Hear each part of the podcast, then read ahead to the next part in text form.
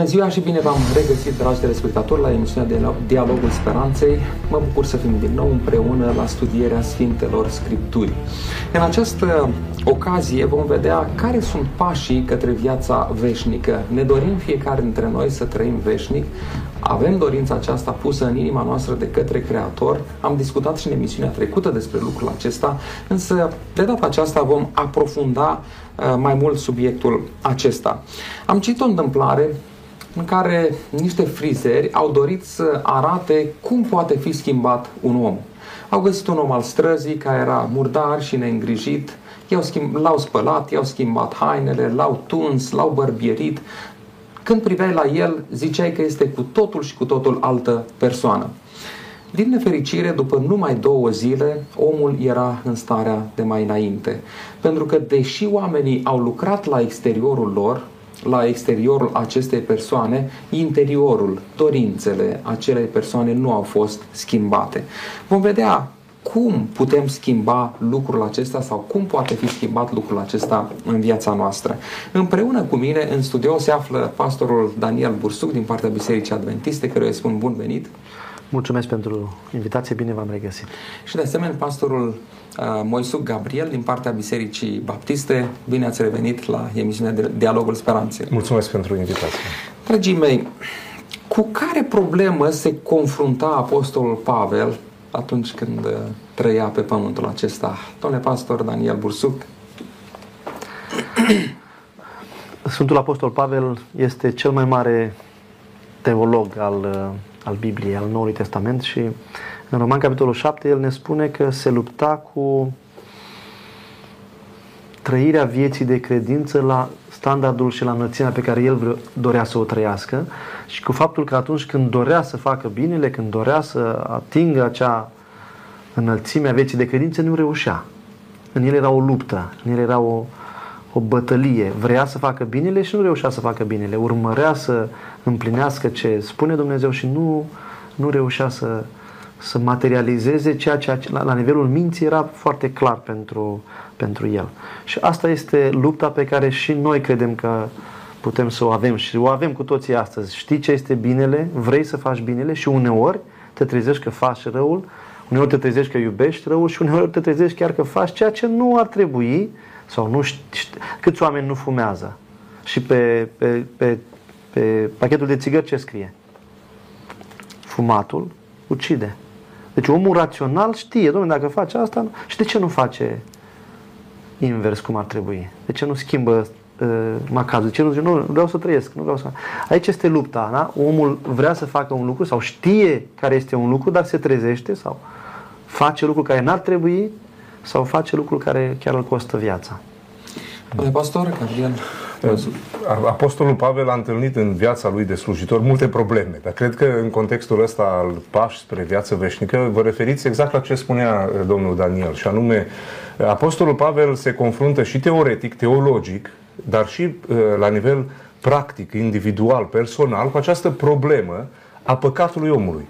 Biblia îl prezintă pe om ca un om păcătos, adică îndepărtat de Dumnezeu, căzut de la planul inițial al lui Dumnezeu. Și Apostolul Pavel în capitolul 7 la care făcea referire colegul uh, spune astfel Știu un adevăr că nimic bun nu locuiește în mine, adică în firea mea pământească, pentru că cei drept. Am voința să fac binele, adică știu ce ar trebui să fac, îmi doresc să fac, dar n-am puterea să fac binele, spune Apostolul Pavel.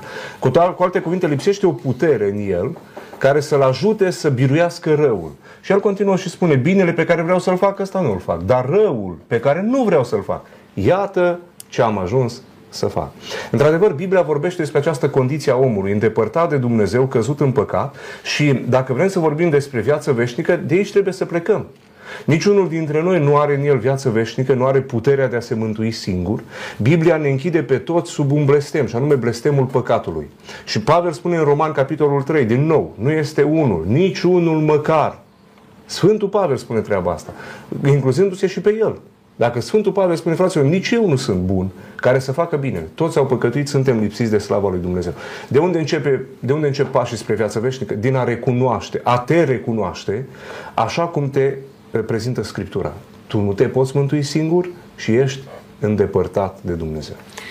De ce omul nu se poate mântui singur? De ce nu poate să facă binele de unul singur? Domnule pastor Daniel Bursu.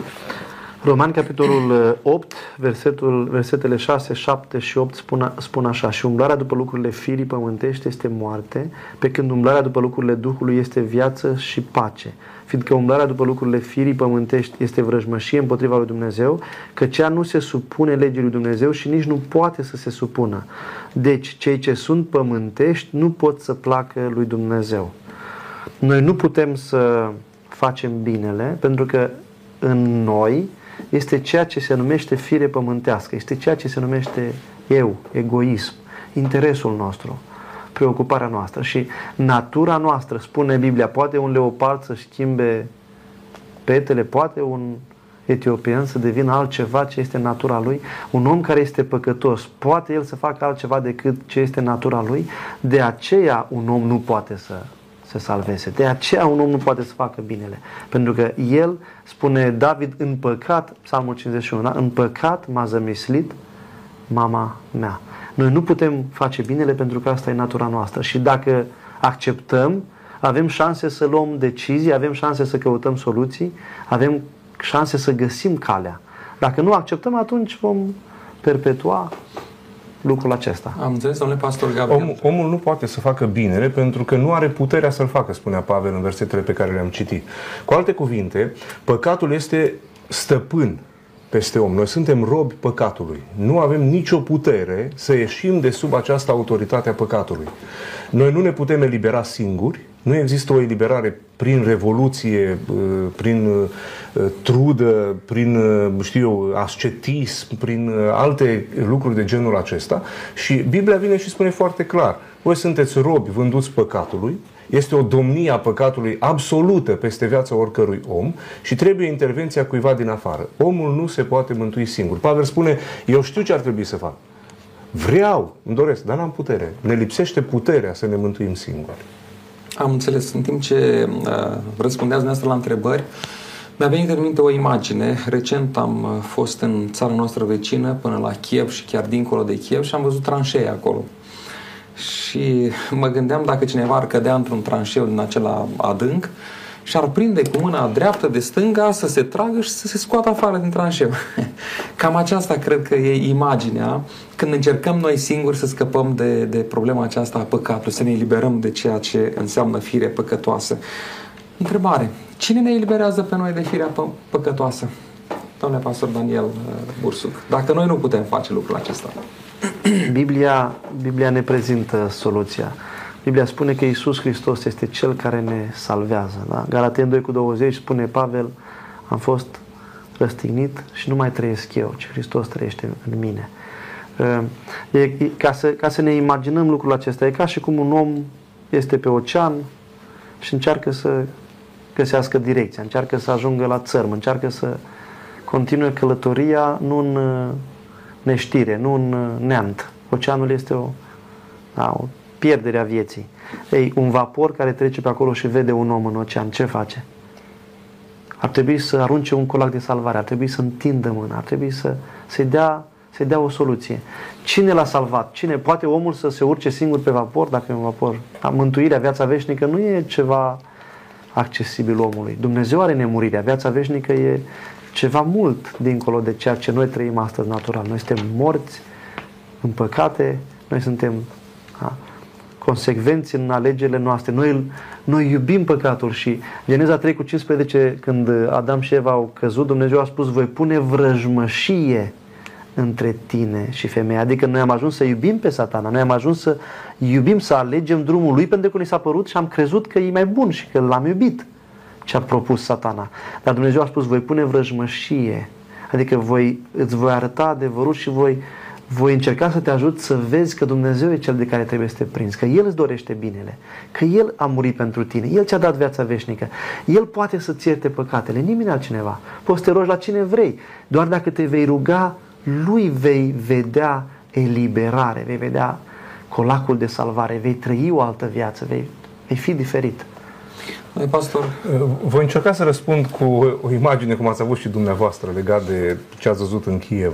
Vedeți, când Domnul Iisus Hristos este profețită nașterea Lui, Uh, și îngerul se duce la Iosif, la tatăl său, uh, uman, dar tatăl ca, ca reprezentant, pentru că Isus a născut din fecioară, uh, Iosif se gândește să o lase și vine un înger la Iosif și zice, Iosife, nu te teme să o iei la tine pe nevastă sa, pe nevastă ta, că ce s-a zămislit în ea este de la Duhul Sfânt. Și apoi versetul 21 din capitolul 1 zice, ea va naște un fiu și vei pune numele Isus, pentru că El va mântui pe poporul lui de păcatele sale. Observați, nu spune pentru că El va ierta pe poporul său de păcatele sale. Iertarea și mântuirea sunt diferite și am să vă dau o ilustrație. Imaginați-vă un câmp larg, deschis, în mijlocul căruia este o gaură imensă, veșnică, dacă vreți, o gaură mare. Și tatăl se uită la feciorul său și zice, auzi, nu te du acolo, ascultă-mă. Dacă te duci acolo, vei cădea și nu vei mai putea ieși. Este imposibil pentru tine să ieși de acolo. Și copilul se duce, se joacă pe câmpul respectiv, în cel în urmă uh, ispitit de, știu, al, alții sau uh, de curiozitate, se duce și cade în groapa respectivă și începe să strige. Tată, iartă-mă, tată, iartă-mă, iartă-mă. Tatăl să-l aude. Vine deasupra gropii și spune, ce faci frăcău? Tată, iartă-mă, am greșit. Îți pare rău? Și băiatul zice, da, tată, îmi pare rău. Și tatăl zice, bine, te iert. Se întoarce și pleacă acasă. L-a iertat? L-a iertat. L-a ajutat cu ceva? Nu. Vedeți, Domnul nostru Iisus Hristos, când a venit în lumea noastră, El nu doar a venit să ne spună, ok, ești iertat și ne lasă în groapa păcatului de care nu putem ieși, ci a coborât în groapa păcatului, ne-a ridicat pe brațele Lui, ne-a scos afară din nelegiuirea noastră și El în sensul acesta este Mântuitorul nostru. Cum e, poate fi Apostolul Pavel sau cum a văzut biruință? El chiar spune, când mă uit la mine, firea mea pământească, n-am nicio putere. Dar mulțumiri fi aduse lui Dumnezeu care prin Isus Hristos, care a murit pentru păcatele mele, m-a scos din păcat, mi-a dat iertarea sa, m-a eliberat și m-a scos de acolo la o viață nouă. Cum putem fi eliberați de sub povara păcatelor? Oricare om. Da? Nu doar printr-o iertare zisă de pe la învon sau nu știu de în ce sutană sau strană, ci avem un Dumnezeu care a venit în lumea noastră, a trăit printre noi plin de har și de adevăr. Slăvit și binecuvântat să fie numele. Și apoi ne ridică la sine. Avem această bucurie de a avea nu doar un Dumnezeu care ne iartă și apoi ne lasă acolo, un Dumnezeu care ne va mântui de păcatele noastre. Slăvit să fie numele. Da, mulțumim Dumnezeu că El este singurul care poate să ne scoată din această stare uh, disperată în care se află neamul omenesc. Dragii mei, într-o zi, Mântuitorul Iisus Hristos se întâlnește cu Nicodim, discută cu Nicodim, iar Mântuitorul îi spune că omul, ca să vadă împărăția lui Dumnezeu, trebuie să facă ceva sau să se întâmple, mai bine zis, ceva cu el. Și cum se poate întâmpla acest lucru cu noi? Pentru că a fost o discuție destul de profundă cu Nicodim, nu înțelegea sau se făcea că nu înțelege Nicodim.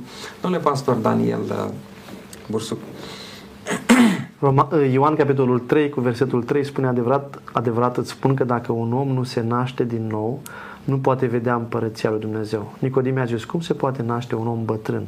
Poate el să intre a doua oară în pântecele mamei sale? Să se nască Iisus? I-a răspuns, adevărat, adevărat îți spun că dacă nu se naște cineva din apă și din Duh, nu poate să intre în împărăția lui Dumnezeu. Cum poate un om să vadă împărăția lui Dumnezeu? Aici uh, Iisus explică. Spune, trebuie să se schimbe ceva în tine, trebuie să te naști, trebuie să devii alt om. Trebuie ca Dumnezeu să lucreze în om altceva. Da? Și el sugerează aici nașterea din nou sau imaginea nașterii din nou în Biblie este imaginea botezului. Și în Roman capitolul 6 ni se vorbește exact în aceeași imagine de la versetul 6 la 9 în care ni se spune că omul de fapt când acceptă să fie botezat, acceptă să își schimbe natura lui.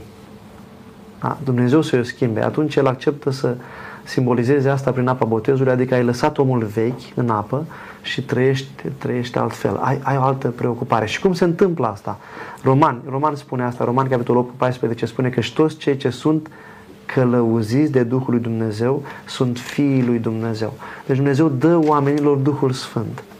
Dumnezeu dă oamenilor conștiința și conducerea cele de-a treia persoane a Dumnezeirii în viața omului. Adică Dumnezeu să-i să-i călăuzească, să-i, să-i îndrepte, să-i îndrume alegerile, viața și El să facă natura pe care El a acceptat-o, natura sfântă, natura spirituală, vindecată da, de Dumnezeu, să poată să renască și să facă trăirea Lui diferită prin, prin credința în Isus Hristos. Mulțumesc, domnule pastor Gabriel Moise. În discuția pe care Domnul Iisus Hristos o are cu Nicodim, Mântuitorul face o condiție fără de care nu se poate, și anume, vrei să vezi împărăția lui Dumnezeu? Foarte bine, dar ca să intri în împărăția lui Dumnezeu trebuie să te naști din nou. Nicodim nu înțelege și atunci Domnul Iisus Hristos spune, a, nu înțelegi expresia naștere din nou, uite ce e naștere din nou, din apă și din Duh. Și avem aici imaginea, cum spunea colegul meu, a botezului, dar un botez asumat în învățătura Sfintelor Scripturi, nu orice fel de botez. Deci, cu alte cuvinte, trebuie să ajungi să-L recunoști pe Iisus Hristos ca Mântuitor, adică să ai un crez, un filon de credință pe care tu îl mărturisești și apoi să ai această prezență a Duhului Sfânt al lui Dumnezeu în viața ta. Nicodim din nou nu înțelege și atunci Mântuitorul zice așa, o, stai puțin, că tu nu înțelegi. Și uitați versetul 6, zice, Nicodim, nu vorbesc despre o naștere din carne, Că zice ce este născut din carne, este carne. Adică te duci și te naști din nou în pântecele Maicii tale, tot păcătos te naști. N-ai rezolvat problema. Și Mântuitorul zice ce este născut din Duh, este Duh. Vorbește despre o naștere duhovnicească, o naștere în lăuntrul omului. Și apoi Mântuitorul se uită la Nicodim și spune, nu înțelegi cum e asta? Păi uite ca vântul, nu știi de unde vine, unde merge, dar vezi efectele. Nu întotdeauna putem să punem punctul pe I pe momentul când cineva s-a mântuit sau pe momentul când cineva s-a pocăit de păcatele lui și a pus credința în Domnul Isus Hristos. Însă sunt niște efecte care se văd în viața unui asemenea om și Nicodim nu înțelege. Și atunci Mântuitorul zice, tu ești învățător al lui Israel și tu nu înțelegi aceste lucruri. Păi dacă vă vorbim despre lucrurile astea umane, cum o să pricepeți voi când vă vorbim despre lucrurile din cer? Și atunci Domnul Isus Hristos îl ia pe Nicodim, parcă îl văd așa prietenește. Hai să-ți spun, Nicodime.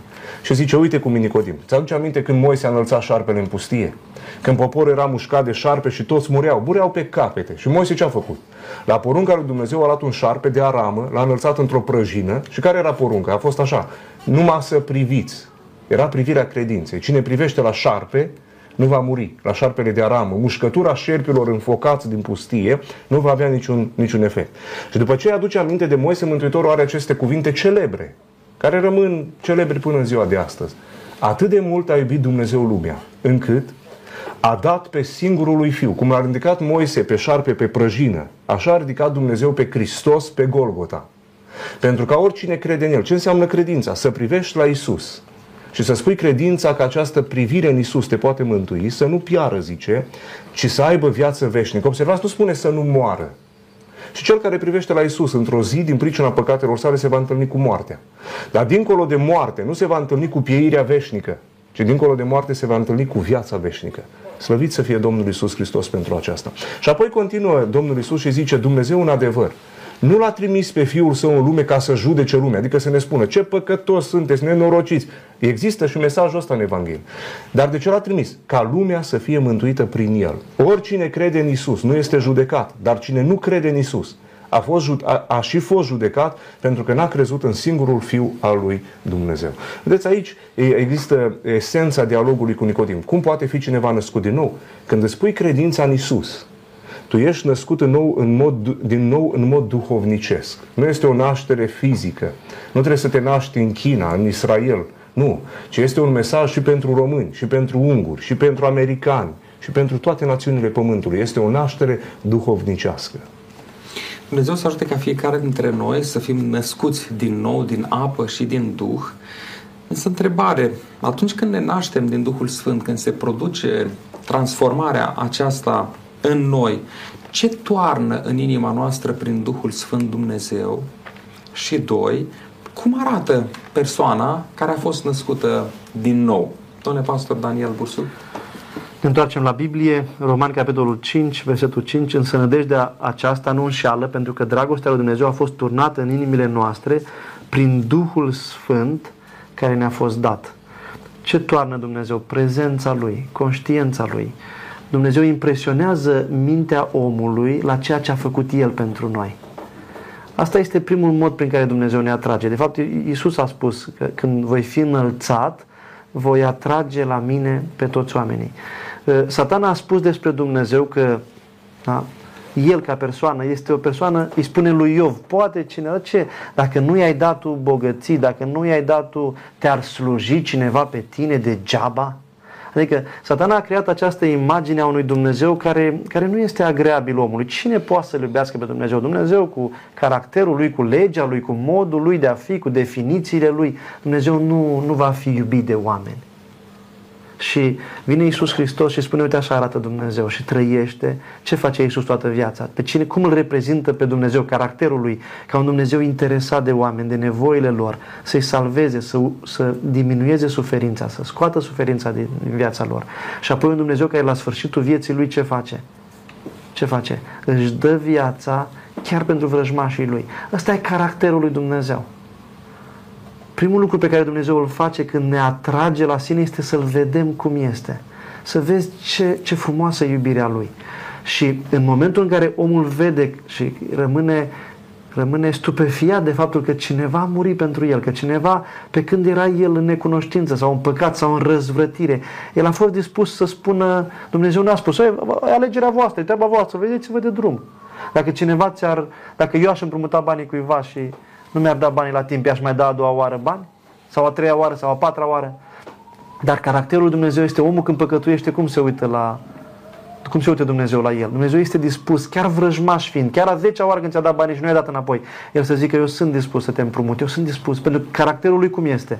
Este iubire, este dragoste. Și Dumnezeu ce face? Toarnă dragoste în inimile noastre, în primul rând atrași de dragostea Lui. Și omul începe să vadă pe Dumnezeu, începe să-i plac caracterul lui, începe să înțeleagă că felul lui de, lui de a fi este, este diferit, începe să iubească felul lui de a fi. Asta este prima imagine, da? Și cum arată omul care înțelege și se lasă transformat, lasă ca infuzia aceasta de divin să-i schimbe preocupările, să-i schimbe viața. Citim în 2 Corinteni 5, versetul 17, frumos tare spune Pavel aici. Spune că dacă este cineva în Hristos, este o făptură nouă. Cele vechi s-au dus, iată că toate lucrurile s-au făcut noi. Cele vechi în sensul modul lui de a fi străin de dragostea lui Dumnezeu. Modul lui de a fi străin de caracterul și de felul de a fi al lui Dumnezeu. Nu-l interesa, acum îl interesează. Și Sfântul Apostol Pavel spune mai frumos când vorbește despre roada Duhului. Când spune, uite, omul lui Dumnezeu arată cum? Îndelung răbdător, bunătate, dragoste, facere de bine, sensibil la ceilalți. Asta este făptura nouă care devine omul în care este, turnat, este turnată dragostea lui Dumnezeu și Duhul lui Dumnezeu care călăuzește acțiunile astfel încât să reflecte ce? Caracterul celui care l-a atras la el. Mulțumesc, domnule pastor Gabriel Măsul. Aș vrea doar să spun că înainte de a se întâmpla aceste lucruri, pasajul din Roman, capitolul 5, uh, aduce în atenție din nou acest adevăr fundamental. Uitați-vă cum începe. Zice, fiindcă suntem socotiți neprihăniți prin credință. Deci socotiți neprihăniți înainte de Dumnezeu, cum poți să fii socotit? Prin credință. De aceea, zice, avem pace cu Dumnezeu prin Domnul nostru Isus Hristos. Dintr-o dată, când ți-ai pus credința în jertfa Domnului Isus Hristos, se schimbă relația cu Dumnezeu. Dacă până atunci tu ai avut război cu Dumnezeu, împotrivire, mânia lui Dumnezeu gata să se descopere împotriva ta, există această pace cu Dumnezeu prin jertfa Domnului Isus. Tot Pavel spune în epistola aceasta, zice, din cei doi care erau vrăjmași Dumnezeu acum, prin jertfa Fiului Său, i-a împăcat. Dumnezeu, jertfa Domnului Isus a avut menirea de a restaura relația ruptă pe care noi aveam cu Dumnezeu. Și mai apoi zice, Duhul Sfânt al lui Dumnezeu a turnat în inimile noastre dragostea lui Dumnezeu. Adică noi care altă dată simțeam mânia lui Dumnezeu, cercetarea lui Dumnezeu, chemarea lui Dumnezeu, odată ce ți-ai pus credința în jertfa Domnului Isus, nu mai ai sentimentele de vină, nu mai ai sentimentul acesta de neputință, de, durerea aceasta că va veni o zi când vei muri și vei sta înaintea lui Dumnezeu. Nu, ci ai această dragoste lui Dumnezeu care te copleșește. Și tot Pavel spune mai mult aici, zice așa, lui datorăm, adică lui Isus îi datorăm faptul că prin credință am intrat în această stare de har în care suntem și ne bucurăm bucurăm în nădejdea slavei lui Dumnezeu. Deci există un, o anticipare a gloriei. Noi când ne gândim la moarte și la viitor, nu ne gândim, vai, vine ziua când o să mă întâlnesc cu Dumnezeu, cum o să stau eu înaintea lui Dumnezeu? Și atunci încep să-mi acumulez o sumedenie de fapte bune, crezând că, uite, Doamne, ce am făcut eu și toate vor dispărea în ziua aia. Nu, ci eu am fost iertat prin jertfa Domnului Isus și când mă gândesc la viitor, la veșnicie, zic, ce har, ce bucurie, mă voi întâlni pentru totdeauna cu Dumnezeu meu. De unde vine asta? Duhul Domnului pune în noi dragostea lui Dumnezeu. Avem pace cu Dumnezeu prin credința în jertfa Domnului Isus, avem nădejdea gloriei și acestea se văd, așa cum spunea și colegul meu, cum spune în, în, Roman, în, 2 Roman, în 2 Corinteni, capitolul 5, 17. Dacă este cineva în Hristos, este o făptură nouă sau o zidire nouă. Cele vechi s-au dus, iată că toate lucrurile sunt noi, inclusiv ceea ce ne așteaptă în viitor. Da, Dumnezeu dorește să producă prin Duhul Sfânt această transformare în viața fiecăruia dintre noi și cunosc asemenea persoane pe care nu le mai recunoști. Persoane care au trăit într-un anumit fel, însă atunci când au pus viața lor în mâna lui Dumnezeu și Duhul Sfânt a lucrat în mâna lor, de la vorbirea lor, de la comportamentul lor, de la ceea ce înseamnă persoana în totalitatea ei, totul a fost schimbat și totul este nou. Dumnezeu să ajute ca fiecare să ne dorim lucrul acesta și să se întâmple în viața fiecăruia dintre noi. Uh, o altă întrebare. Cine este cel care pune în noi dorința de a face voia lui Dumnezeu, însă cine dă și puterea de a face voia lui Dumnezeu? Domnule Pastor Daniel uh, Bursu. Spune, spune Biblia căci când eram noi încă fără putere, Hristos la vremea cuvenită a murit pentru cei nelegiuiți. Roman, capitolul 5, versetul 6, da? Deci noi, noi eram fără putere. Asta este starea noastră. Iar în Filipeni ni se spune cine trezește în noi. 2 cu 13 spune așa, căci Dumnezeu este acela care lucrează în voi și vă dă după plăcerea Lui și voința și înfăptuirea. Deci cine este cel care când eram fără putere, nu aveam dorințe de sfânt, de curat, de vindecare, de slujire, de iubire, de răspuns la iubirea lui Dumnezeu? Cine este Dumnezeu? Dumnezeu prin jertfa Lui, prin Duhul Sfânt, prin o persoană care îți spune o vorbă, printr-un eveniment pe care îl trăiești.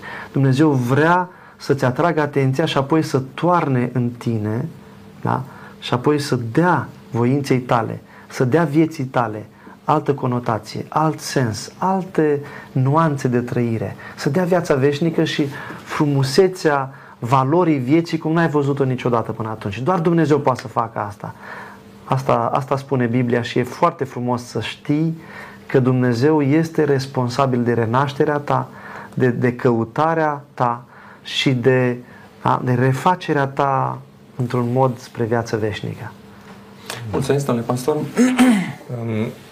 Desigur că odată cu pogorârea Duhului Sfânt al lui Dumnezeu, se manifestă Duhul Sfânt al lui Dumnezeu în viața credinciosului. Trăim în perioada aceasta a, a manifestării puterii Duhului Sfânt în viața credinciosului și Dumnezeu lucrează în noi prin uh, uh darurile și prin binecuvântarea prezenței Duhului Sfânt al lui Dumnezeu. Uh, aici sunt uh, valori, valori diferite, dar cel care trezește în noi și cercetarea și puterea, așa cum uh, citea domnul Daniel, este Dumnezeu.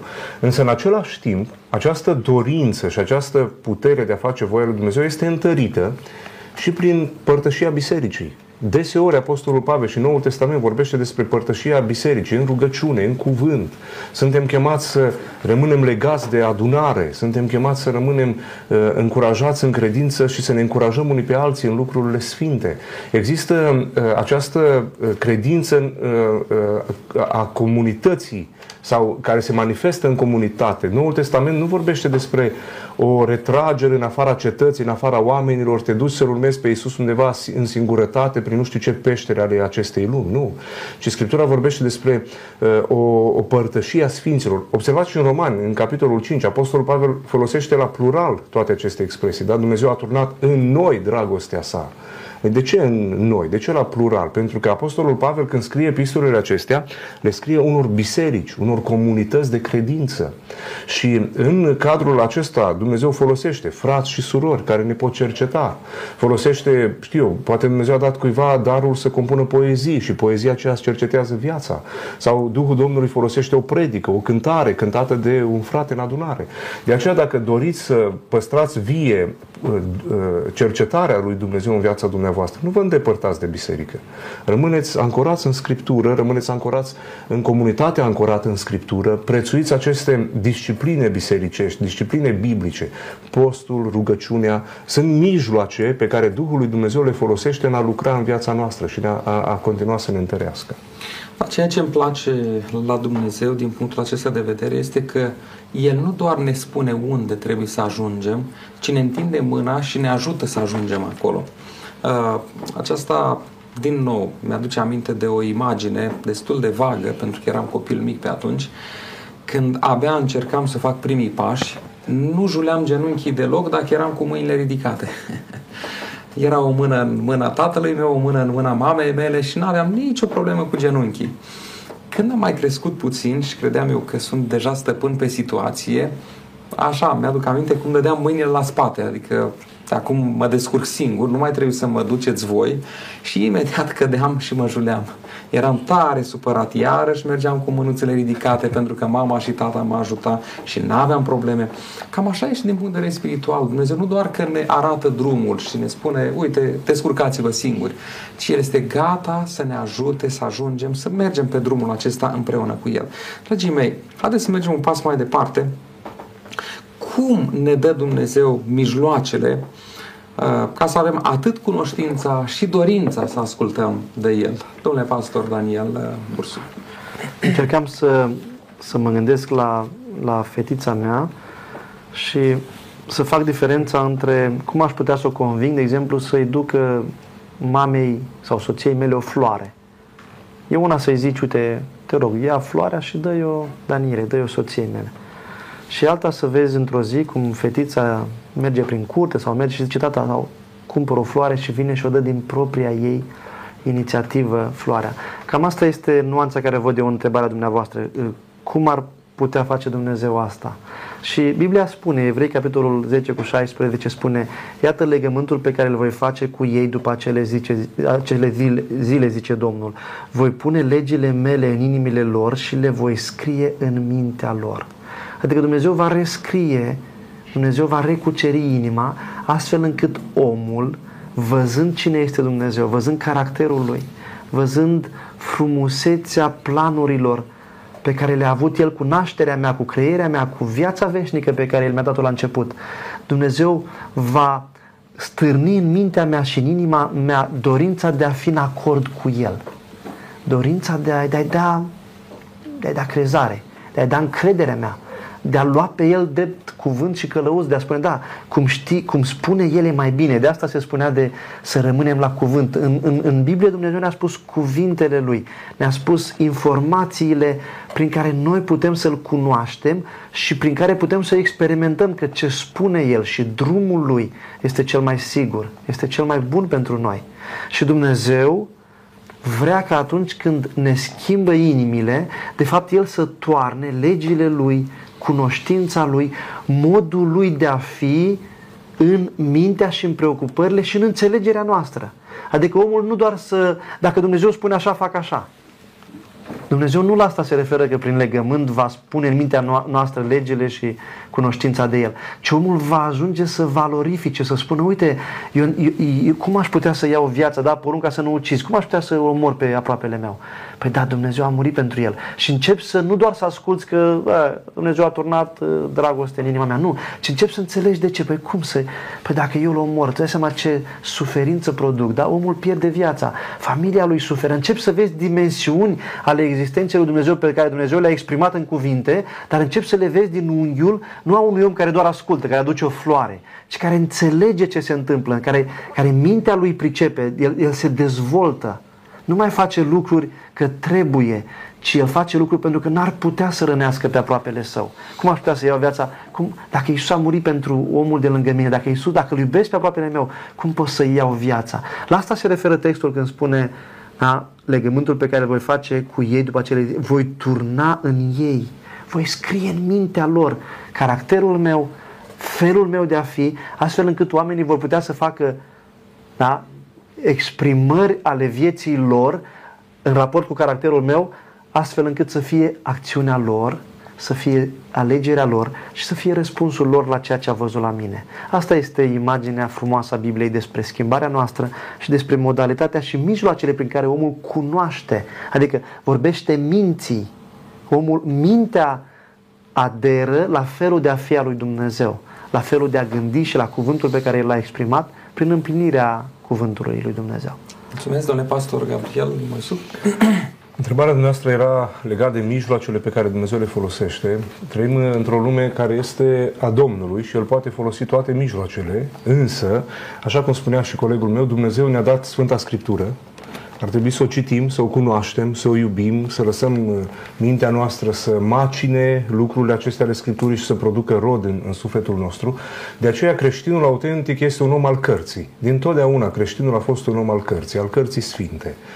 Cartea aceasta sfântă ne îndeamnă, cum să ne învață, cum să vorbim. Vedeți, în Roman 12 zice Apostolul Pavel, să nu vă potriviți chipului viacului acestuia, ci să vă prefaceți prin înnoirea minții voastre, ca să puteți deosebi bine voia lui Dumnezeu, cea bună, plăcută și desăvârșită. Prin harul care mi-a fost dat, eu spun fiecăruia din voi, să nu aibă despre sine o părere mai înaltă decât se cuvine, să aibă simțiri cumpătate despre sine potrivit cu măsura de credință pe care a împărțit-o Dumnezeu fiecăruia. Și în Scriptură găsim cum, se, cum vorbește un creștin, cum se comportă un creștin, cum arată relațiile pe care un creștin le dezvoltă, nu? Când cineva îți greșește, cum te comporți. Toate acestea noi le facem pentru că mintea noastră, sufletul nostru, ființa noastră întreagă o lăsăm să fie moderată de cuvântul lui Dumnezeu. Însă, în același timp, în lumea în care noi trăim, Dumnezeu folosește și alte mijloace. De genul, Dumnezeu folosește uneori suferința pentru a modela în noi diferite lucruri. Ehm, alte ori, Eh, Dumnezeu folosește o chemare specială în slujiri deosebite. De exemplu, toți creștinii sunt chemați să îl vestească pe Domnul Isus Hristos. Noi suntem chemați să ducem Evanghelia Domnului Isus Hristos. Și facem aceasta și prin trăirea noastră, având o viață diferită de cea care am avut-o înainte, o viață curată, sfântă, prin puterea lui Hristos în noi, dar în același timp și prin cuvânt. Creștinii vorbesc despre Isus. Creștinii vorbesc despre Hristosul lor. Creștinii vorbesc în orice context despre Domnul Isus Hristos. Uh, un alt mijloc și în Evrei, capitolul 10, uh, de unde a citit uh, domnul Daniel, se vorbește acolo despre biserică, zicând să nu părăsim adunarea noastră cum au unii obicei sau vegheați unii asupra altora, altora îndemnându-vă la fapte bune și așa mai departe. Dumnezeu folosește uneori comunitatea, folosește biserica, Dumnezeu își folosește slujitorii, Dumnezeu își folosește, își folosește oamenii um, um, peste care a pus un anumit dar. Toate acestea sunt mijloace prin care Dumnezeu ne cercetează viața. Însă, principal este cuvântul lui Dumnezeu, care trebuie sădit în mintea noastră și în inima noastră. Da, ca o scurtă concluzie la ceea ce ați spus amândoi, dacă oamenii fac voia lui Dumnezeu de frică la început, atunci când Duhul Sfânt este turnat în inimă și voia lui Dumnezeu este pusă acolo, omul cu bucurie și de, de drag va împlini voia lui Dumnezeu. Uh-huh. Acum câteva săptămâni am fost la Kiev și împreună cu mine a mers un domn din Canada. După ce a urcat în microbuz, am pornit deplasare, era mai un, un convoi cu mai multe microbuze și la un dat dumnealui spune voi românii când nu vedeți radarul mergeți foarte, foarte repede. Respectați limita de viteză doar atunci când vedeți poliția. În rest, mergeți cu viteză foarte mare. Mă gândeam în timp ce vorbeați dumneavoastră ce înseamnă să respecti voia lui Dumnezeu de dragul lui Dumnezeu sau ce înseamnă să respecti voia lui Dumnezeu de frică.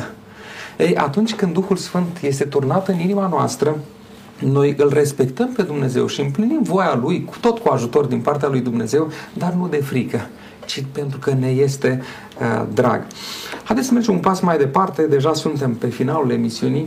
Ce fel de viață va trăi cu drag acest nou creștin? Domnule Daniel. Vreau să revin la textul din Roman 8 cu 14, că, căci, toți, căci toți cei ce sunt călăuziți de Duhul lui Dumnezeu sunt fii ai lui Dumnezeu. Viața unui om creștin născut din nou este o viață condusă de Duhul lui Dumnezeu. Uh, Iisus Hristos a trăit o viață condusă de Duhul lui Dumnezeu, condusă de Tatăl Său care spune eu nu fac nimic de la mine, ci fac doar ceea ce văd la Tatăl și ceea ce îmi zice Tata să fac. Viața omului care se numește creștin, este o viață care împlinește voia lui Dumnezeu, care împlinește planul lui Dumnezeu pentru, pentru el ca om. Așa cum a făcut Isus Hristos. Cum a fost viața lui Isus Hristos? El a slujit nevoile oamenilor, a lăudat pe Dumnezeu, a, s-a închinat lui Dumnezeu, a, s-a investit în ceilalți și a, a, a refăcut înaintea oamenilor caracterul și imaginea lui Dumnezeu, arătând cine este Dumnezeu și arătând că se poate trăi cum vrea Dumnezeu. Și spune Roman, capitolul 8, versetele 1 la 4, foarte frumos spune Sfântul Apostol Pavel, mai, mai teologic, da? Pavel este un teolog. Acum, dar nu este nicio osândire pentru că cei ce sunt în Hristos, pentru cei care sunt în Hristos Iisus, care nu trăiesc după îndemnurile firii pământești, ci după îndemnurile Duhului. Asta se schimbă, nu mai trăiești după ce vrei tu, ce îți plăcea ție, după egoismul tău, ci trăiești după îndemnurile Duhului Dumnezeu care te conduce. În adevăr, legea Duhului de viață în Hristos Iisus m-a izbăvit de legea păcatului și a morții. Căci lucrul cu neputință legii, întrucât firea pământească o făcea fără putere, Dumnezeu a osândit păcatul în firea pământească, trimițând din pricina păcatului pe însăși Fiul Său într-o fire asemănătoare cu a păcatului, pentru ca porunca legii să fie împlinită în noi, care trăim nu după îndemnurile firii pământești, ci după îndemnurile Duhului. Omul care trăiește după îndemnurile Duhului va împlini viața pe care Dumnezeu a exprimat-o în caracterul lui, în poruncile lui și în ascultarea de el, ca o imitare a ceea ce a spus Isus Hristos în viața lui, da? Și Sfântul Apostol Pavel va folosi expresia lui Isus Hristos. Isus a spus că Isus a spus eu sunt calea, adevărul și viața, nimeni nu vine la ta, adică urmează-mă pe mine, eu sunt. Pavel va spune călcați pe urmele mele, întrucât și eu calc pe urmele lui Isus Hristos. Și, și Sfântul Petru va spune, da? Da, uitați-vă la mine, faceți ce fac eu, da? Urm- urmați-mi, urmați-mi viața. Asta se întâmplă cu viața omului creștin. Va urma îndemnurile Duhului, așa cum a făcut Isus, și apoi la rândul lui va putea să fie urmat, pentru că împlinirea se vede în viața lui. Mulțumesc, domnule pastor Gabriel Nesu. Întrebarea dumneavoastră foarte complexă, se poate vorbi foarte mult. Ce fel de viață va trăi noul creștin? Eu aș vrea să spun doar un singur lucru. Creștinul trăiește având un mandat nou. Sau este un om care trăiește cu scop, este un om care trăiește cu direcție, este un om care trăiește cu sens. Odată ce devii al lui Hristos, și ești al Domnului Isus Hristos, mandatul tău pentru această viață se schimbă. Nu mai treci pentru plăcerile tale, poftele tale să fac bani, nu, ci tu ești sub un mandat nou. Și anume, cauți voia lui Dumnezeu și planul lui Dumnezeu pentru lumea aceasta în care noi trăim. Și tu te supui voiei lui Dumnezeu. Ăsta e mandatul unui creștin. Doamne, ce vrei să lucrezi, înspre ce vrei să mergi? Eu vreau să mă supun voii tale. Folosește-mă cum tu consideri de cuvință. Se schimbă centru. Centrul nu mai este egoul, da? ci centrul este Dumnezeu. Și atunci voia lui, planurile lui, scopurile lui. Acestea pot fi pe mai multe, sau pot avea mai multe valențe, pe mai multe direcții. Întâi de toate viața personală, dar ce vrea Dumnezeu pentru mine. Apoi, în viața de familie, eu vreau să trăiesc mandatul lui Dumnezeu în viața mea de familie. Mă căsătoresc nu numai ca să îmi împlinesc poftele mele sau cum gândesc unii, căsătoria un fel de mi-am luat slug acasă. Nu, soția este soție. Ne căsătorim ca să avem copii și copiii să-i creștem după voia lui Dumnezeu. De unde asta? Păi eu dacă ar fi după mine aș trăi altfel. Dar eu mi-au mandatul lui Dumnezeu pentru viața mea, pentru că trăind altfel ajung în nelegiuire din nou. Apoi, vis-a-vis de scopul vieții în sensul ăsta, Uh, îmi dau seama că nu sunt doar pentru acest pământ. Ce fel de viață trăiește noul, noul creștin sau ce, ce fel de viață trăiește creștinul, înțelegând că nu se termină totul aici și acum. Că nu-i totul numai pentru pământul ăsta. Că dacă ar fi să gândim numai pentru pământul ăsta, atunci hai să bem, să ne distrăm, să furăm cât putem, să tâlhărim cât putem, hai să facem tot felul de lucruri nelegiuite. Dar nu se termină totul aici și acum. Creștinul este conștient că urmează o veșnicie. Și atunci el trăiește gândindu-se la lumea de dincolo mai mult decât la lumea de aici. De aceea, de exemplu, Iov aude vorba nevestei lui și zice nevastă sa, băi, ce atâta suferință, ia bleastă-mă pe Dumnezeu și mori. Și Iov zice, ă, cum să blestemăm pe Dumnezeu? Primim de la Dumnezeu binele și rău, să nu primim. Domnul a dat, Domnul a luat, fie numele Domnului binecuvântat. Știți care e concluzia biblică? Bibliei zice, în toate acestea Iov nu a păcătuit cu nimic. Și apoi când se schimbă momentul suferinței și Dumnezeu îl ridică pe Iov, Iov rămâne cel binecuvântat și un exemplu pentru noi până și în ziua de astăzi. Un om care nu s-a complicat doar cu contextul de aici și acum, ci un om care a avut nădejdea slavei. E mult de povestit aici, dar un lucru vis-a-vis de ce viață trăiește noul creștin, trăiește sub un mandat nou. Eu am o chemare nouă, am o direcție nouă. Este o viață cu sens. Mulțumesc. O ultimă întrebare care frământă pe foarte mulți oameni. Dacă după ce Dumnezeu mi-a schimbat viața prin Duhul Sfânt, se întâmplă să cad, să păcătuiesc din nou. Mai am vreo speranță sau nu mai există nicio speranță? E și răspunsul la întrebarea aceasta, încercați să legați și de o concluzie pentru emisiunea de astăzi. Domnule Pastor Daniel Bursu. Îmi place foarte mult cum spune înțeleptul Solomon în Proverbe 24 cu 16. Cel neprihănit de șapte ori cade și se ridică, dar cei răi se prăbușesc în nenorocire. Cred că asta este uh, diferența între un om care se prinde de Dumnezeu, care are credință în Dumnezeu, care îl vede pe Dumnezeu și îl înțelege și îl acceptă și îl experimentează și un om care nu-l, nu-l, nu-l vede și nu-l acceptă în felul acesta. Mi-aduc aminte de Richard Wurmbrand, povestea că într-o seară la, la 12 noaptea, în timp ce era în București, a, a venit uh, cineva și a bătut cu putere în ușa lui și a spus, vină, tu ești pastorul cu tare, vină jos în, uh, în, în, în barul de lângă casa lor. Este un rus care trage pușcă pe oricine. Vină și poate tu, pastor, poți să ne scoți din necazul acesta. Și-a, și-a luat soția, la 12 noaptea să-l vadă cineva în bar, s-a dus și un rus trăgea în neștire, a stricat tot. În, și el știa rusești și a zis, ce s-a întâmplat? Și a zis, de ce tragi? Și a zis, păi, nu, nu mai dă vodcă, nu mai dă țuică barmanul. Și a zis barmanului, dă-i țuică. Zice, nu, că nu, dă-i țuică barmanul nu-i dădea pentru că nu știa, nu înțelegea limba, știți? Nu, el tot zicea în rusă, ăsta nu înțelegea și el a luat uh, paharele, le-a pus acolo și a început să-i vorbească despre Hristos, despre salvare și zice, lasă-mă cu Hristosul tău. Zice, cum, dar de ce? Zice, lasă-mă, nu, nu, nu. Și el tot îi spunea, dar eu cred că Dumnezeu are putere să te scoată. Zice, tu nu știi cine am fost eu, îi spune soldatul rus. De ce? Eu am fost preot, a zis. Când a venit comunismul, eu am uh, mi-a, mi cerut uh, poliția să merg la fiecare familie pe care eu i-am botezat să le cer ori te dai cu Lenin, ori te dai cu credința ta, ești dispus să mori și au zis copiii care i-am botezat eu, oamenii pe care eu îi slujeam la altar, i-am împușcat pentru că mi-a fost frică să mor. Știam că dacă zic nu, voi muri. Și am ales comunismul, am ales direcția aceasta. Și începea să plângă cu amar și zice, uh, vom la zice, și tu ca preot n-ai citit ce spune? Zice, da, lasă-mă. Cu... Și s-au dat în ochii lui și a zis, 1 Ioan 2 cu 1, dacă îți mărturisești păcatul, Dumnezeu poate să te ierte da? De orice nelegiuire. Și uh, soldatul i-a spus, tu chiar crezi asta? Și a spus, da, eu cred asta cu toată inima mea. Și într-o dată uh, lacrimile au început să curgă pe, ochii soldatului rus și a zis, de mult nu mai auzisem asta. Și au început să recite împreună crezul, spune, ca să repetăm cuvântul lui Dumnezeu, să, să lăsăm să izvorască în noi ce?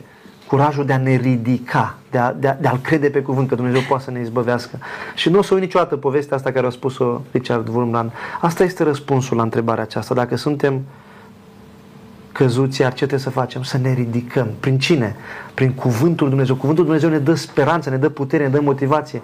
Pentru că Cuvântul Dumnezeu are putere, să știți. Când auzim Cuvântul Dumnezeu, când recitim cuvântul Bibliei și ar, ar, ar fi bine să-l citim și să-l recitim, atunci el naște în noi ce? Credința că da, poți să, chiar dacă ai căzut, poți să speri într-un mântuitor. Care e diferența între cel neprihănit și cel rău? Care e diferența în proverbe? unul se ridică. De șase, de șapte ori. Iisus spune de șapte de ori de șapte dacă e nevoie. Da? Da? Dar, dar cel rău ce face? Rămâne, adică nu este dispus ce? Să se ridice și să creadă. Cine ridică? Dumnezeu. Să creadă în Dumnezeu și în cuvântul Lui. Mulțumesc, domnule pastor Gabriel Măsuc. Nicăieri în Scriptură nu ni se promite că după ce ne pocăim și credem în Domnul Isus Hristos nu vom mai păcătui. În schimb, păcătuirea va produce în noi un anumit dezgust, se va produce o luptă în noi. Ceea ce Scriptura vorbește despre păcătuire din greșeală. Deci nu va mai fi o trăire în păcat în mod constant, fără niciun regret. Duhul Domnului va produce în noi regreturi de câte ori păcătuim. Însă, în 1 Ioan, capitolul 2, spune, dacă ne mărturisim păcatele, El este credincios și drept ca să ne ierte și să ne curățească de orice nelegiuire. Ehm, ce putem face dacă păcătuim după ce am fost născuți din nou? Mărturisește-te Domnului Isus. Dacă ne ascultă cineva, poate are frământarea asta, ehm, te îndemn să te pui pe genunchi acolo unde ești și roagă-te Domnului Isus Hristos într-o iertarea ta. Spune, Doamne, am păcătuit din nou, iartă-mă, curățește Uite, ai promis în Scriptură că ești credincios și drept să mă ierți. Mărturisește-te Domnului. Și apoi continuă lupta asta împotriva păcatului. Într-o zi vei fi biruitor. Nu renunța la bătălie continuă să biruiești păcatul care este în viața ta. Domnilor, mulțumesc tare mult pentru participarea la emisiune. Dragi telespectatori, cu ajutorul lui Dumnezeu putem face pași către viața veșnică. Indiferent cât de căzut ar fi cineva, Dumnezeu prin Duhul Sfânt dorește să-l ridice, să-l aducă lângă el și să-i dea și puterea de a trăi după voia lui. Am vorbit în această ocazie despre naștere din nou, despre transformarea pe care Dumnezeu prin Duhul Sfânt dorește să o producă în viețile fiecăruia dintre noi. Însă, niciodată Dumnezeu nu va trece peste alegerea noastră. Întotdeauna Dumnezeu respectă uh, alegerea și liberul arbitru. Aș vrea ca să închei emisiunea aceasta citind un verset care mie îmi place foarte mult. Este spus de Apostolul Pavel în Filipeni, capitolul 4, versetul 13, spune așa Pot totul în Hristos care mă întărește. Vă doresc o săptămână plină de biruință alături de Mântuitorul Iisus Hristos. Primiți-L în viața dumneavoastră, iubiți-L, ascultați-L și atunci El vă va da putere să trăiți după voia Lui. Până data viitoare, la revedere și Dumnezeu cu noi!